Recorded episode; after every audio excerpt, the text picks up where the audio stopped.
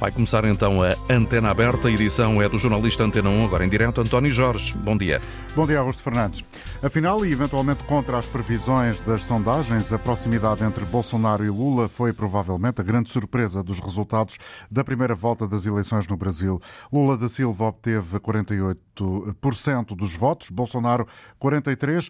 Os cerca de 5 milhões de votos de vantagem de Lula não lhe dão, no entanto, sossego. Vai ter de continuar a trabalhar para conseguir eventualmente a vitória no uh, dia 30 de outubro. E também uh, não é descabido uh, dizer-se, vamos avaliar isso ao longo desta emissão, que Jair Bolsonaro sai com ímpeto revigorado.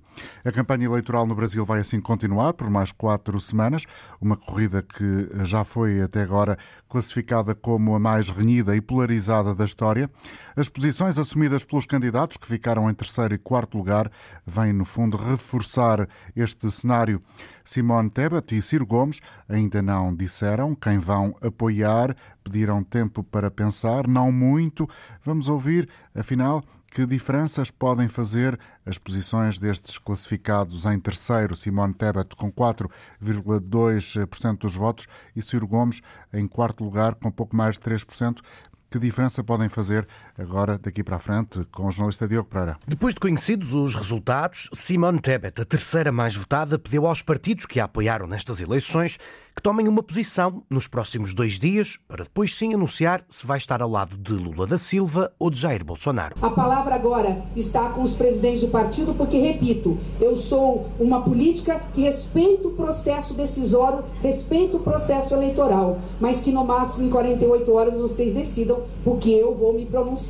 Ciro Gomes, o quarto mais votado nestas presidenciais, também não revelou ainda quem vai apoiar pediu mais algum tempo porque diz estar preocupado com a atual situação. Estou profundamente preocupado com o que eu estou assistindo acontecer no Brasil. Eu nunca vi uma situação tão complexa, tão desafiadora, tão potencialmente ameaçadora sobre a nossa sorte como nação. Por isso eu peço a vocês que me deem mais algumas horas para conversar com meus amigos, conversar com o meu partido para que a gente possa achar o melhor caminho, o melhor equilíbrio para bem servir a nação brasileira. Dos Estados Unidos, Anthony Blinken elogiou o sucesso desta primeira volta. O secretário de Estado norte-americano espera agora que a segunda ronda aconteça com o mesmo espírito de paz e dever cívico. Também Argentina, Colômbia e México saudaram a normalidade desta primeira volta e felicitaram o candidato Lula da Silva. Já por cá, o líder do Chega, André Ventura, apelou à participação dos eleitores na segunda volta e defendeu que é preciso reforçar a confiança em Jair Bolsonaro. E também já o Partido Socialista deu os parabéns a Lula da Silva. Vamos ouvir no início deste programa o comentário de Bernardo Pires de Lima,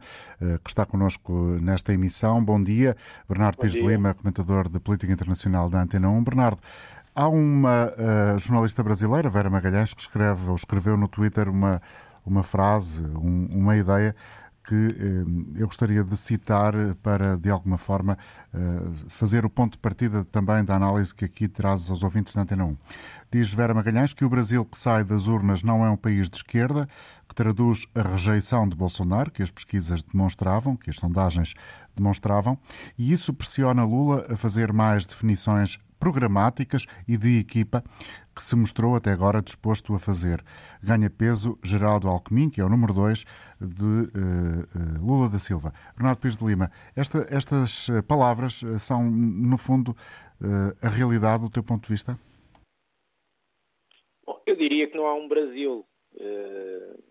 há vários Brasis, mas politicamente é um, é um país partido ao meio já, já tinha sido noutros ciclos eleitorais, no fundo há uma cristalização de uma, de uma tendência polarizada em que um dos lados, nomeadamente o lado bolsonarista, é muito mais estrutural do que conjuntural. Isso é a grande lição destes quatro anos e uh, expressa nesta primeira volta. Tão estrutural que ele até conseguiu uh, eleger elementos importantes, quer para o Congresso, quer para o Senado, que uh, de alguma forma solidifica essa ideia da, da continuidade do, do regime, ou pelo menos dos apoiantes do, do, Bolsonaro. Exatamente, há uma, há, uma, há uma ideia que sobressai desta primeira volta e que passa por reconhecer que uma parte da sociedade, uma parte considerável, 51 milhões de brasileiros que foram às urnas, que estão plenamente confortáveis e convictos com uma determinada proposta política, uh, com uma determinada gestão da pandemia, com uma determinada gestão uh, da inserção do Brasil na, na cena internacional, com, a, com uma determinada postura uh, de autoritarismo político. e, portanto, essa, quer dizer, não é, não há sequer um voto envergonhado, é um voto convicto. Uh, muitas vezes as análises uh, à distância uh, talvez pequem por um excesso de, de, de otimismo, de benevolência em, em, relação à natureza humana, eu diria. E por esse, desse ponto de vista, muitas vezes falhamos na, nas projeções, falhamos na, naquilo que está a acontecer debaixo do mediatismo e das análises públicas, isso também tem efeitos, por exemplo, na eh, no que escapa às empresas de sondagens eh, que não conseguem identificar eh, aquilo que é escondido e aquilo que é convicto e aquilo que é voto útil e aquilo que é voto desperdiçado.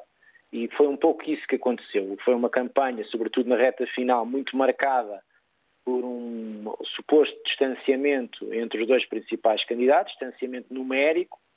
Esse distanciamento não foi assim tão acentuado, Uh, e, consolida de facto um voto de convicção numa linha política, que não é uma linha política exclusiva do Brasil, tem muitos, uh, uh, digamos, intérpretes anteriores a Bolsonaro e contemporâneos de Bolsonaro, espalhados pela Europa, espalhados por outros continentes, enraizado também, por exemplo, na sociedade norte-americana, e, e, é este o, o tempo que vivemos. É um tempo de de muita emoção na cena política, eh, de muita crispação, muito ódio, eh, adversários que já não se consideram como tais, eh, são inimigos na cena pública e isso tem consequências. Tem consequências porque, no fundo, baliza uma incompatibilidade entre hemisférios políticos. Ora, isto é, a médio prazo, incomportável em qualquer democracia nenhuma democracia consegue sobreviver com níveis de polarização deste, deste nível. Isto é válido para o Brasil, como é válido para os Estados Unidos, como é válido para outras sociedades, eh, democracias contemporâneas, que não estão a saber gerir eh, o diálogo entre, do, entre dois hemisférios. Agora, a segunda volta, parece-me que isso é verdade aquilo que, que dizias sobre a, digamos também, a aceitação de muitos eh, eh, ministros que são, no fundo, eh, votados e eleitos para o Congresso e o que torna essa, essa expressão bolsonarista num, institucionalizada, não é? Num órgão. Político que é importante do ponto de vista legislativo, do ponto de vista da, aprovação de orçamentos e que tornará, numa eventual hipotética vitória de, de Lula na segunda volta, a relação entre as duas instituições eh, muito tensa e provavelmente uh, hostil mesmo. Uh, eu pediria para a segunda volta, é evidente que os 8 milhões e meio de votos no terceiro e no, no quarto candidato, na Simone Tebet e no Ciro Gomes, são fundamentais. Diria que é mais, talvez mais uh, aceitável, mais previsível que o eleitorado e ela própria, Simone Tebet, façam um apoio público a Lula da Silva. Uh, não, não, ainda não estou certo que Ciro Gomes o faça, embora não vejo que depois das, das, da declaração pública que ele fez ontem que reste muita margem de manobra, embora os dois possam tirar aqui partido negocial de alguma posição futura na, na administração. A ver, vamos, muito obrigado, eh, Bernardo Pires de Lima, pela análise. Obrigado. Um primeiro olhar nesta emissão da Antena Aberta. Vamos adiante trazer aqui outros especialistas em eh, política internacional e também particularmente do Brasil. São 11 horas e 21 minutos, está com a Antena 1. Connosco está uh, também Samuel Barros, em viagem. Ele é o primeiro ouvinte a fazer-se escutar nesta edição. Inscreveu-se através do 822 0101 ou uh, para quem quiser ainda participar e está fora do país, também pode ter a oportunidade de se inscrever, mas uh, nesse caso, se estiver fora do país, a linha a utilizar é diferente. Trata-se do 00351 2233 999 56. 22 33 999 56. Bom dia, Samuel. Bom dia, Sr. Manuel Cássio. Bom dia aos queridos ouvintes. Obrigado pela oportunidade. Uh, eu, queria deixar aqui duas ou três observações em relação a, a este pleito. É, é, o país se encontra realmente dividido. Eu moro cá, mas, mas acompanho a cena política de lá há muitos anos e sou sempre fui politizado. Tanto já votei na direita como já votei na esquerda. Posso falar dos dois lados. Fui inclusive eleitor do Lula em 2002, no primeiro mandato, o qual foi um, um mandato brilhante, até quando estourou o primeiro escândalo. Então desisti do Partido dos Trabalhadores e, e fui para outras linhas. É, uma coisa que a gente aprendeu de novo nessas eleições é que as pesquisas ou sondagens não definem eleições, né? E tal como 2018, que a diferença era mais de 30 e tantos por cento de um para o outro, aconteceu a mesma coisa. Isso causa estranheza, porque quando pegamos alguns institutos de pesquisa, um deles, o dono, é ex-marqueteiro do Lula, é tudo muito estranho, percebe? E as, e as, uh, as pesquisas independentes já mostravam Bolsonaro muito mais à frente do que se mostrava. Mas ok, é, uma, é apenas uma observação.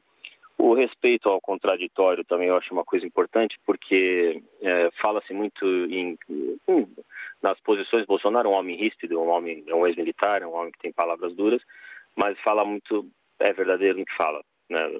Que ele costuma falar muito verdadeiro.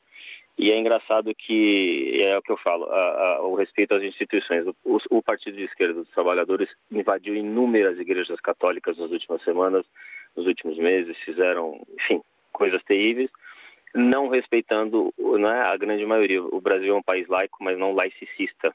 Né? Então nós dizemos que é, respeitar, exigem tanto respeito disso e daquilo, nós temos ali milhares de minorias que estão aí, centenas de minorias que estão a favor também do governo. Nós estamos a falar de 43% de um país com 220 milhões de pessoas, claro que não 220 milhões de eleitores, mas é de se respeitar. Não é, não é qualquer votação. Talvez, talvez, e eu digo talvez porque eu ouço a imprensa de cá e de lá, e dificilmente eu vejo alguma coisa, algum comentário neutro, do tipo assim, olha, o Lula é, é um ex-presidiário e é mesmo, né? foi condenado e foi mesmo, e ainda não terminou o processo. O processo apenas parou e vai voltar ao início por conta de um e, e, foi coincidentemente agora antes das eleições que esse processo que eu, dos 11 juízes nove são indicados do PT do Suprema Corte. Esse processo foi é, voltado é como se ele fosse inocente. Ele não é inocente é um ex-presidiário e está a concorrer às eleições né?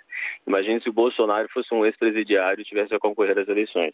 Então é mais isso que eu queria dizer. Acho que assim é, é, como foi dito agora anteriormente pelo, pelo especialista é, o país está dividido e a de respeitar. Se ganhar Lula, nós teremos que respeitar, como respeitei aqui Costa, não votei nele, mas respeito. Eu acho que é, é, isso aí, é por aí. O caminho é o respeito, mas também a independência muito dos, dos meios de comunicação, que eu percebo que são muito, muito falam assim, bolsonaristas, mas não falam lulistas, né? falam os apoiadores de Lula. Né? Uhum. É mais por isso que eu digo, tá bem? Muito obrigado, obrigado Samuel. Bom dia. Vamos ouvir agora em Penacova Mário Santos. Olá, Mário. Bom dia. E Bom muito dia. obrigado, Antenão. Olha, eh, a, a proposta de eleições no Brasil disseram que as sondagens que foram derrotadas. Não. Eu acho que foi derrotado. Foram os democratas, aquelas pessoas de bem que mereciam que o Lula vencesse as eleições. O senhor Bolsonaro que é mal educado, ele não respeita ninguém, ele é. Ele nem para presidente de junta eh, tinha, tinha hipótese de ser um bom presidente de junta, quanto mais presidente do Brasil. Um, um, um presidente que deixou morrer milhares e milhares de pessoas quando foi do Covid, que sempre foi contra a as vacinas, a máscara.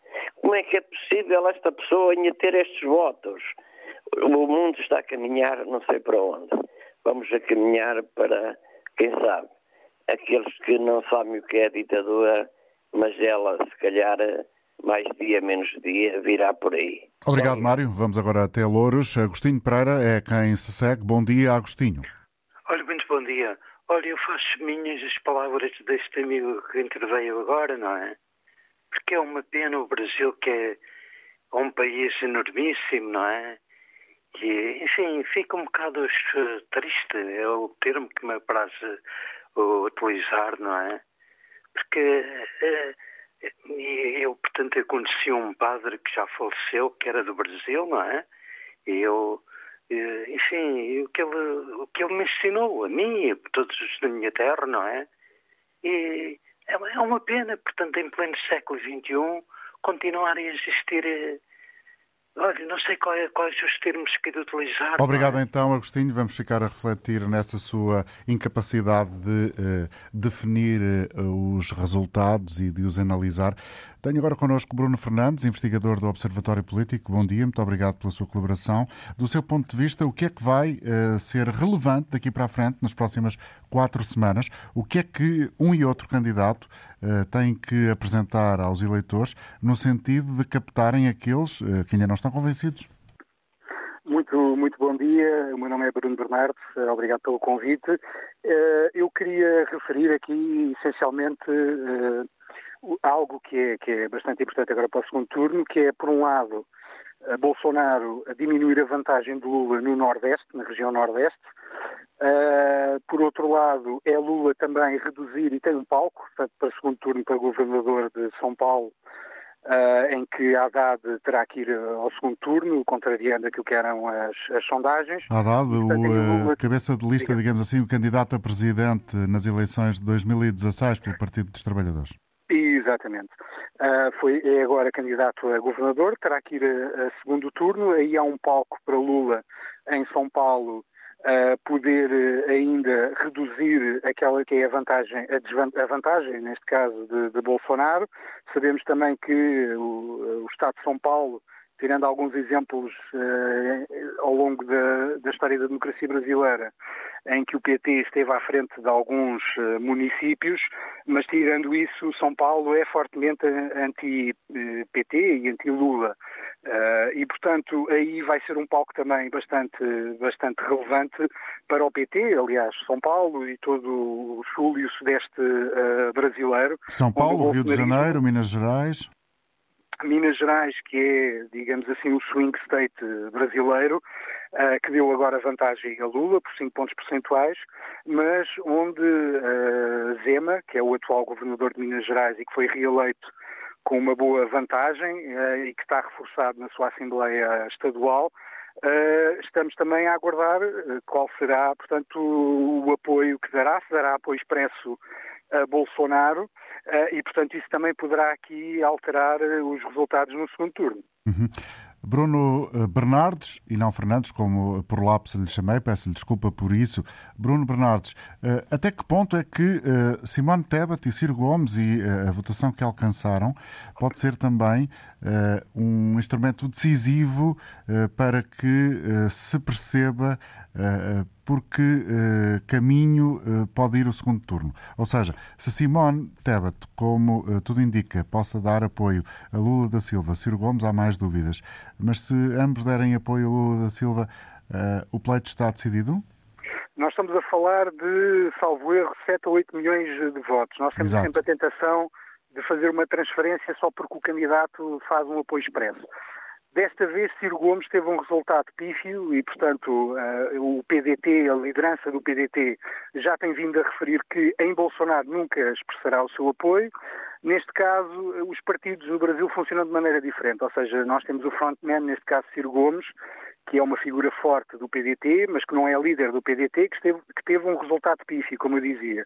Mas a liderança do PDT tem, terá tendência para uh, levar a Ciro Gomes a apoiar uh, Lula da Silva expressamente.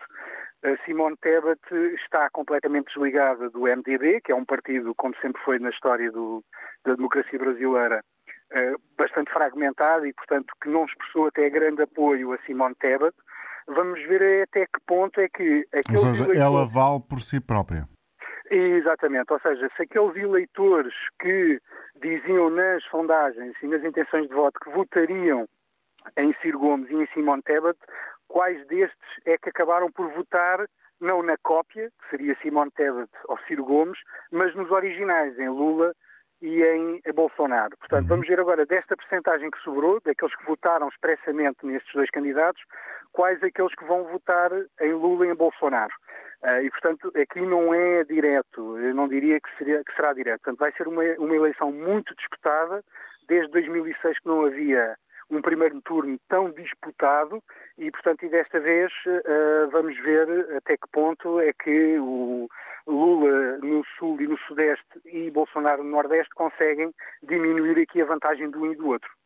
Bolsonaro no Nordeste, que é tradicionalmente território PT, ou costumava ser. Certo, desde, desde 2006 que, que sim, que se Uh, que se eh, fortaleceu, portanto, o voto em, no PT e em Lula. Aqui ouvimos uh, esta manhã já outros uh, colegas seus, Bernardo, Bruno Bernardes e o Bernardo Pires de Lima já esteve aqui no início, ele salientava que dos resultados de ontem fica claro que bolsonarismo existe e está implementado. Partilha dessa visão, Bruno? Partilho, partilho. Ou seja, que se por um lado aquilo que era as margens de erro das sondagens davam, uh, Lula da Silva ficou, portanto, no, no, mínimo da margem de erro, o caso de Bolsonaro é completamente diferente. Ou seja, o que é que acontece? Ciro Gomes e, e, e Tebet uh, acabaram por ser uh, auxiliares suplentes de, de, de, Lula e de Bolsonaro. E, portanto, e as pessoas preferem, se calhar, votar no original, mas quando expressavam a sua intenção de voto nas sondagens não o expressavam tão, uh, tão uh, vivamente. E, portanto, no próprio dia uh, decidiram transpor esse voto, portanto, para os, para os dois candidatos mais, mais fortes. E, portanto, sim, completamente, o bolsonarismo continua forte, o resultado para governador Rio, no Rio de Janeiro é bastante expressivo, Uh, e, em São Paulo, portanto, levando uh, Haddad ao segundo, ao segundo turno, contrariando todas as sondagens. Muito obrigado, Bruno Bernardes, também pela sua visão e pela colaboração que aqui nos uh, fez o favor de presentear esta manhã. Estamos a 22 minutos, aliás, 27 minutos, é ao contrário, 27 minutos do meio-dia. Vamos uh, voltar ao contacto com os ouvintes, com aqueles que se inscreveram para partilhar opinião na rádio. Simone Cohen, bom dia. Bom dia, bom dia a todos, ouvintes, bom dia e agradeço a oportunidade. Vamos ouvir então o que é que tem a dizer-nos perante os resultados de ontem e as suas expectativas para o fim do mês. Olha, é o seguinte, é, primeiramente eu não tenho ódio de ninguém, gosto de todo mundo, entendeu? Sou da paz, como os brasileiros. Temos aqui muita gente que estão aqui há oito anos, dez anos, doze anos, três anos, dois anos, e conclusão da história: o Brasil já vem numa crise, não é de agora, agora piorou por causa da pandemia, nós sabemos, e está recuperando. Isso aconteceu no mundo todo. O que acontece no momento, eu não estou surpresa com o resultado. Não estou surpresa porque há poucos dias, na televisão, o senhor Lula da Silva, é, que não tenho nada contra, entendeu? É um ser humano como outro qualquer, errou, foi preso, ainda não terminou de cumprir o que deveria, o que deveria ser feito, mas pronto. E conclusão da história, ele veio falar que para a sua candidatura não iria faltar nem cerveja, nem churrasco e que voltaria a, sua, é, é, um como é que eu posso dizer as casas que estariam fechadas seriam abertas para dar à população que não tem casa então, conclusão da história, isso me, tem medo muito a mim, a muitos brasileiros que estão aqui, que sempre votaram nele, porque as pessoas estão aqui a trabalhar. Trabalhar e deixar sua casinha lá. A gente vai ganhando um dinheirinho, vai mandando para lá, coloca um telhado, puxa uma laje, ajeita uma coisa. E o, o Partido Comunista, a gente vê, eles estão preparados para avançar, doem quem doer. Quem está aqui, tem a sua casinha lá, vai ter que ir para lá. Cuidar. Ou seja, está com medo que as casas que eh, a senhora e outros, como a senhora brasileiros que trabalham em Portugal, mas que têm casas no Brasil, as possam ver eventualmente ocupadas? Justamente, foram palavras do senhor Lula da Silva, é, esta semana que passou, quando ele falou que, que não faltaria nem um churrasco nem a cerveja. Eu estou preocupada com isso e estou preocupada o que eu necessito para o futuro do país. É, eu não tenho muito tempo, mas eu vejo muita gente aí que tem muito tempo ainda de vida. E, os, e as crianças que estão crescendo precisam de educação, precisam de saúde, precisam de auxílios, precisam de, de tanta coisa que não é uma cerveja nem um churrasco que vai nos atrair para votar em alguém. Então, essa surpresa que houve agora para esse segundo turno é isso: muita gente se contraiu e resta o medo, resta a insegurança. O Bolsonaro, vamos dizer, ele tem um tipo de política. Ele, vamos dizer assim, é, não posso dizer que sou tão simpatizante, mas nas primeiras eleições, lhe digo com toda clareza, eu votei nele, com todo sacrifício, andei bastante até chegar lá, como ontem também, estive lá duas vezes, eram muitos brasileiros, entendeu? Não houve problema nenhum. E a questão é essa. A questão é que eu digo é que o Bolsonaro pode ter o seu jeitão, mas ele está trabalhando. Tem que deixar o senhor ir trabalhar. A pandemia não foi boa para ninguém, nem para Portugal. Morreram muitas pessoas. Morreram muitas pessoas aqui como lá. É uma coisa que é impensável. A gente só via no filme não é isso? Mas agora ele está trabalhando. A violência não vem de hoje. Essa semana também, na televisão portuguesa, passou uma reportagem dos sem-abrigos, mais de 40 milhões. Agora a gente para para pensar. Uma senhora que falou, outro senhor que falou, que está na rua há 12 anos, que o sonho dela era ter uma casa. Então, há 12 anos atrás, não era o Bolsonaro que estava no poder não é? Ele tem que matar a fome, mas tem que haver trabalho. Não podemos só dar subsídio. Temos que incentivar o trabalho cursos profissionalizantes, entendeu? Apoio desse gênero. A gente não pode acostumar as pessoas só com cerveja e churrasco, a gente não vai chegar em canto nenhum, entendeu? É porque para quem trabalha é difícil ver isso. É difícil a gente fazer desconto, pagar os impostos e as pessoas estão em casa a receber um dinheiro sem fazer nada. Olha, eu peço milhões de desculpa. Eu não sei se consigo... Não tem que pedir eh, milhões de desculpa. Nós é que agradecemos ter vindo de uma eu, forma tão eu, franca eu, e clara a expor aquilo que pensa. É porque às vezes falta até palavras para. É tanta emoção, né? É tanta emoção, falta até palavras. Porque a gente está vendo as coisas. Eu não tenho nada contra o Lula da Silva, como eu estou dizendo, mas ele não é a pessoa indicada. Quando se fala do, da Simone, né, da senhora Dona Simone, que, está, que também está candidata, eu acredito que ela não vai apoiar o Lula, porque ela já disse, como Ciro Gomes, eles, eh, vamos dizer assim, eles foram bem taxativos quando disseram que o Lula é um ex-presidiário, como eu digo, é um ser humano como outra qualquer, que errou, mas errou com o dinheiro dos contribuintes, levou à falência milhões de empresas que agora estão tentando se erguer. A violência é uma coisa inacreditável, que não é em três anos que a gente resolve tá a televisão para a gente ver o que acontece o tempo todo. Eu tenho pessoas, é, vamos dizer assim, de, de, boa cultura chegando aqui, pessoas com mais, com menos cultura também chegando. Eu tenho dado apoio, eu tenho visto, eu tenho conversado. Eu falo que aqui é o seguinte: temos que trabalhar, não podemos viver de subsídios e que no nosso Brasil a gente tem que confiar no governante. A gente não pode chegar, ah, errou aqui e tira. Agora vai o Lula, vai, vai o Lula voltar de novo. É, teve o Lava Jato, a gente está vendo, tem pessoas presas, pessoas que até estudaram comigo, pessoas riquíssimas que não precisavam roubar ninguém, já tinham seu dinheiro, como construtoras e tudo. Quer dizer, é uma situação, é assim como se fosse um, um, um cupim a comer tudo, e a gente já fica com medo, pronto. Aí é quando eu falei para o senhor, eu peço desculpa de novo sobre as Obrigado, casas, Simone. A gente, fica, a gente fica com medo. Olha, Obrigado, bom dia, Simone Cohen, a falar-nos de Lisboa, uma brasileira a trabalhar em Portugal. Cumprimento Miguel Borba de Sá, é professor de Relações Internacionais na Faculdade de Economia da Universidade de Coimbra. Agradeço também a disponibilidade para estar com os ouvintes da Antena 1 esta manhã.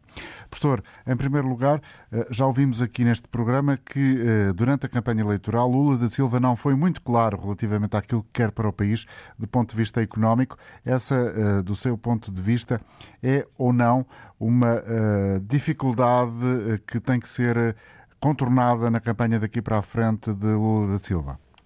Muito bom dia, Antônio. Ah, ah, obrigado pelo convite.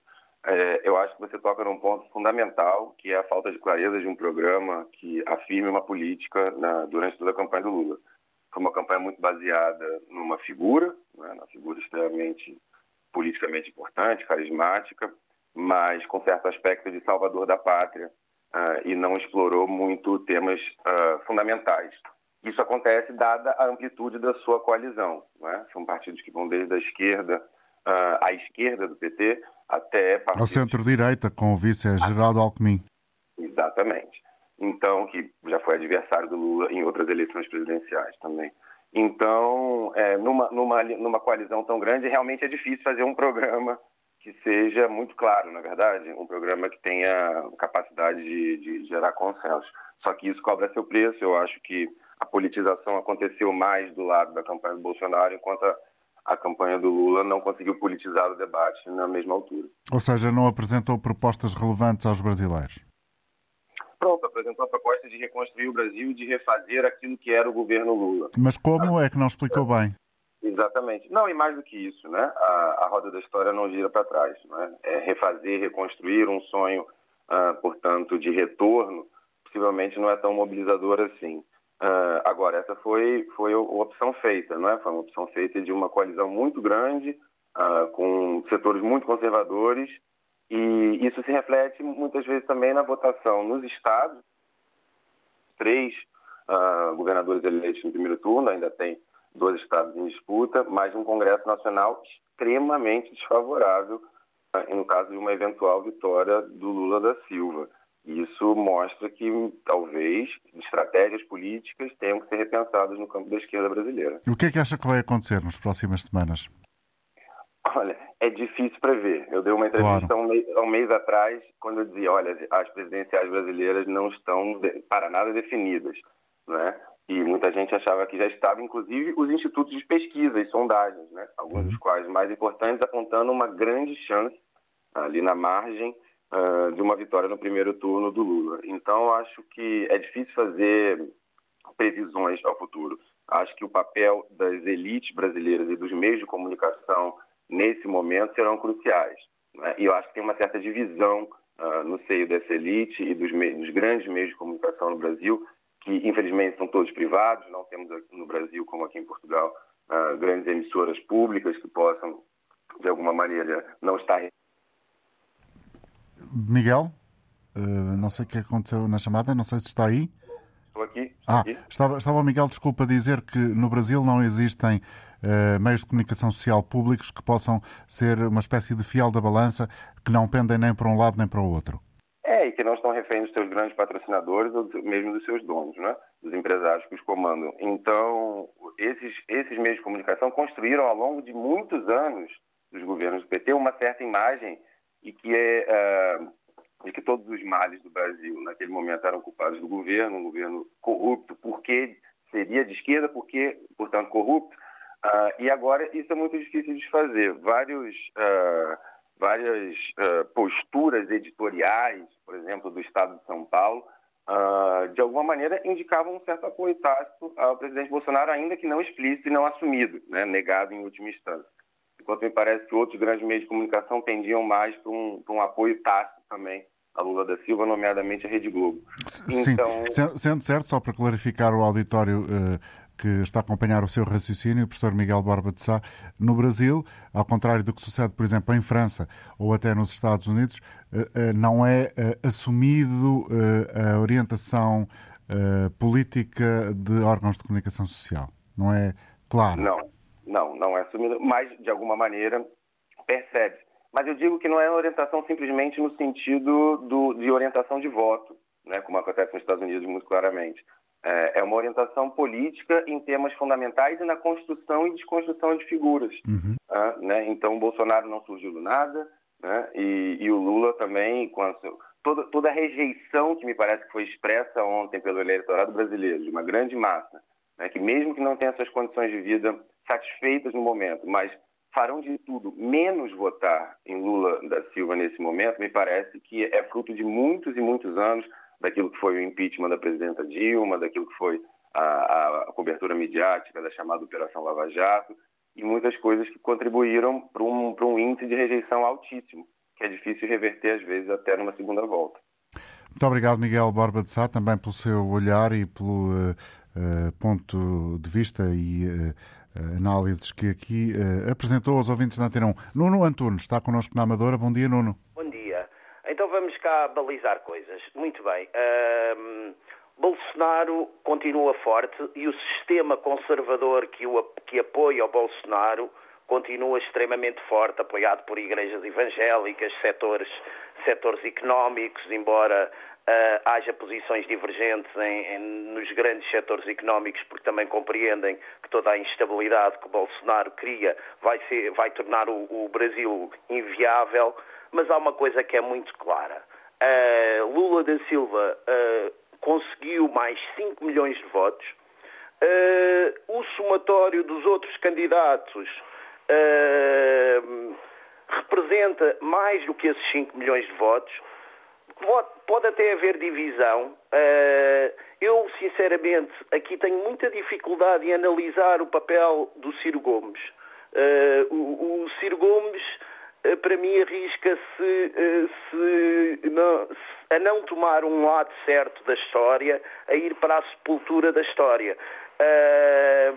E isto é, é, é, grave, é assim que as coisas estão a acontecer uh, a política de Bolsonaro uh, instalou muito ódio. E essa instalação de tanto ódio, para mim, é contrária à democracia, porque quando é instalado tanto ódio, como é que pode haver um debate sereno uh, sobre as melhores soluções do país, quando as soluções do país são decididas na, na, no, no, na na, na, política de taberna, num falar de taberna, no, no, no, gozar com quem tem coronavírus, na falta de oxigênio, em que eh, uma cidade inteira teve, em que morreram todos os doentes, asfixiados, uh, um autêntico genocídio que houve ali. E quer dizer, uh, isto. Um, é, ainda assim o Bolsonaro consegue um resultado razoável e razoavelmente acima, porque há setores muito conservadores a fazerem branqueamento. Havia um, um, um, comunicador de televisão aqui que dizia eu posso vender um candidato como vendo sabonetes. Portanto, uh, pode ser vendida uma imagem de um candidato, de um, de um, de um nazi assassino, como um bom samaritano. Isto, é, tudo, é, isto tudo é possível. Obrigado, Nuno. Bom dia. Junta-se também esta emissão de hoje da Antena Aberta no dia seguinte às eleições do Brasil, na primeira volta das eleições do Brasil. Está connosco Carmen Fonseca, professora da Universidade Nova de Lisboa, investigadora no Instituto Português de Relações Internacionais. Bom dia, muito obrigado pela colaboração. Carmen Fonseca, como é que interpreta os resultados de ontem, que na prática traduzem eh, para muitos analistas uma surpresa, até porque havia a expectativa que a diferença de resultados afastasse mais Jair Bolsonaro e Lula da Silva. Eh, olá, muito bom dia. Bem, os resultados uh, da, da, primeira volta mostram precisamente que há uh, um enraizamento uh, do bolsonarismo na sociedade brasileira. Não apenas ao nível da, da, candidatura da eleição presidencial, verificamos uma, uma maior percentagem do que aquela que se previa atribuída a Jair a Bolsonaro, como também depois ao nível das candidaturas para das eleições para vários ministros a serem eleitos para o Congresso e para o Senado, em todo o território eh, eh, os apoiantes, digamos assim, os próximos de Bolsonaro foram eleitos governadores. Exatamente, e portanto isso mostra claramente que há, digamos que a estratégia de Bolsonaro de mobilização do seu eleitorado uh, funcionou, de expansão também do seu, uh, do seu eleitorado, e portanto ele agora acaba por ter a E como é que isso se explica, Carmen Fonseca? Como é que é possível, uh, esta pergunta é uma, é uma provocação apenas, claro. que Jair Bolsonaro tenha uma imagem muito negativa em vários setores da sociedade brasileira e tenha também essa imagem negativa também muito fora do Brasil, mas, apesar disso, consegue estes resultados? Pode dever-se à estratégia de Bolsonaro e pode dever-se também à estratégia ou à não estratégia uh, uh, de, de, Lula da Silva. Uh, aqui a questão do voto útil também, que se foi falando ao longo destas semanas, foi importante. Lula da Silva esperava a conseguir o tal voto estratégico, uh, o, o, voto. Ou seja, de pessoas que, apesar de não serem do PT ou gostarem particularmente de Lula da Silva e, sobretudo, não gostarem muito do passado dele, apesar disso, engoliam em seco e votavam nele só para afastar Jair Bolsonaro. Precisamente, precisamente. E provavelmente essa uh, situação não, não se verificou. Um, e, e, muitos desses, desse voto útil poderá ter ido mais para uh, Jair Bolsonaro do que para uh, Lula da Silva, porque, como nós fomos também verificando ao longo destas últimas semanas, a rejeição era a palavra de ordem, ou seja, uh, não era qual dos não era com qual dos dois candidatos as pessoas se identificavam mais, era os, os, os eleitores brasileiros se identificavam mais, era qual é que rejeitavam menos. e, portanto, como também referiu, Lula da Silva tem uma imagem boa para uma parte da população, má para, para outra parte da população e provavelmente Jair Bolsonaro conseguiu captar isso de forma um, melhor. Hum. Uh, embora. Uh, uma, também... uma, leitura possível pode ser também esta, de uma forma muito uh, simples, como eventualmente muitos portugueses podem fazer hoje numa conversa de café de norte a sul de Portugal. E essa leitura pode ser esta: é que entre a corrupção e o autoritarismo ou o discurso securitário e às vezes estranho de Jair Bolsonaro, muitos brasileiros optaram pela segunda possibilidade precisamente, e o, o, o, o, tal orçamento secreto que se foi distribuindo uh, ao longo dos últimos meses uh, por vários Estados, por vários partidos uh, que ou eram apoiantes da base, que, ou eram parte da base política de Bolsonaro, ou, ou passaram a ser apoiantes da, sua, da sua candidatura. Portanto, essa distribuição de recursos pode efetivamente ter, uh, ter funcionado uh, e pode isso mesmo justificar em parte a tal um, o tal enraizamento, ainda que possam não ser raízes muito profundas, mas a, a, capacidade da campanha de, de, Bolsonaro ter conseguido, a um nível local, por assim dizer, ao nível dos, dos governos, uh, dos Estados, ter conseguido captar uh, e mobilizar essa, uh, essa parte da população. Professora Mas Carmen Fonseca, é... deixe-me só fazer aqui um sublinhado, diga. sem se esquecer essa nota sim, essencial sim, sim. que uh, parece-me querer fazer. E, e, e, esse sublinhado tem a ver com, com aquilo que pode vir a ser esta campanha que ainda vai continuar, tendo em conta as eleições de dia 30.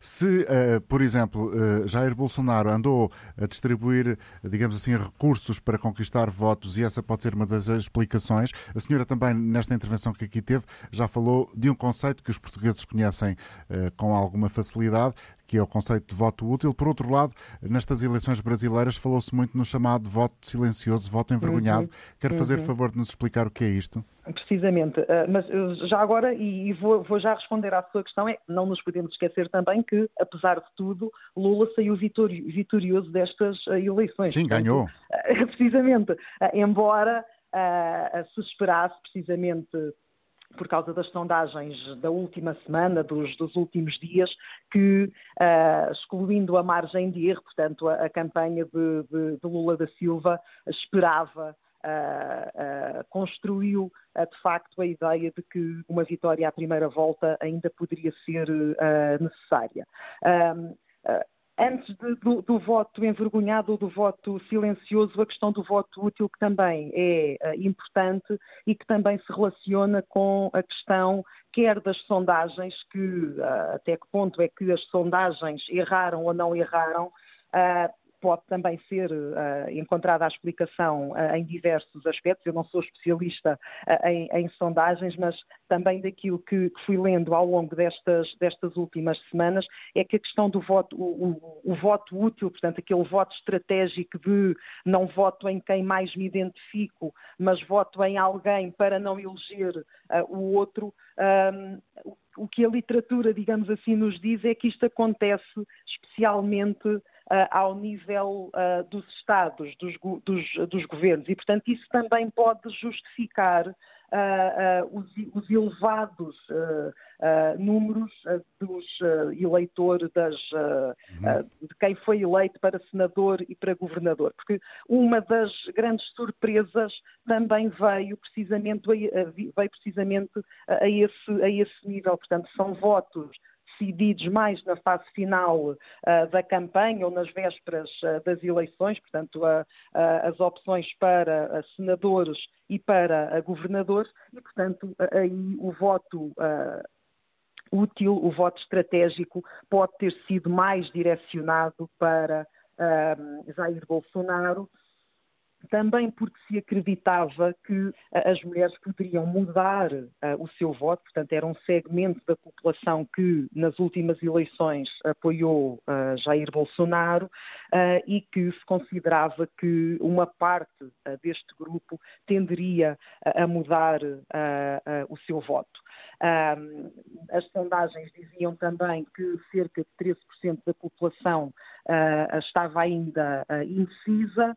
Uh, muita uh, dessa população uh, encontrava-se precisamente no segmento das mulheres e aquilo que pode ter acontecido é que precisamente esse grupo dos indecisos, mais uma vez, tendeu a, a votar mais em Bolsonaro do que, do que em Lula. E o mesmo acontece precisamente no voto envergonhado ou no voto silencioso, como é uh, designado. Uh, este, uh, este voto é aquele que é entendido e que nas eleições, nestas eleições brasileiras passou também a ser designado como voto amedrontado, portanto, as pessoas terem medo de uh, dizer em quem uh, vão votar. E com esta ideia do medo, tendeu-se a associar que este voto iria beneficiar mais Lula do que Bolsonaro, uma vez que o facto de Bolsonaro desenvolver uma campanha mais violenta, mais intensa, isso poderia fazer com que quem queria votar em Lula não se manifestasse Uh, não dissesse claramente uh, em, que, em quem ia votar e, portanto, isso iria influenciar o resultado das sondagens. a verdade é que também neste, neste ponto, um, provavelmente o voto envergonhado, o voto uh, silencioso uh, beneficiou o, próprio, o próprio presidente Bolsonaro, o candidato Bolsonaro, e isso também pode ser justificado pelas constantes teorias da conspiração que foram sendo levantadas pelo, uh, pelos apoiantes, pelo eleitorado, pela campanha uh, de Bolsonaro, e é também uma forma de desacreditar as próprias sondagens que foram permanentemente contestadas e, portanto, deslegitimadas pelo próprio Presidente. Carmen Fonseca, muito obrigado pela sua colaboração. Desejo-lhe um bom dia. Obrigada. Chegamos ao final da emissão de hoje da Antena Aberta. Amanhã estaremos de regresso depois das 11. Para todos, bom dia.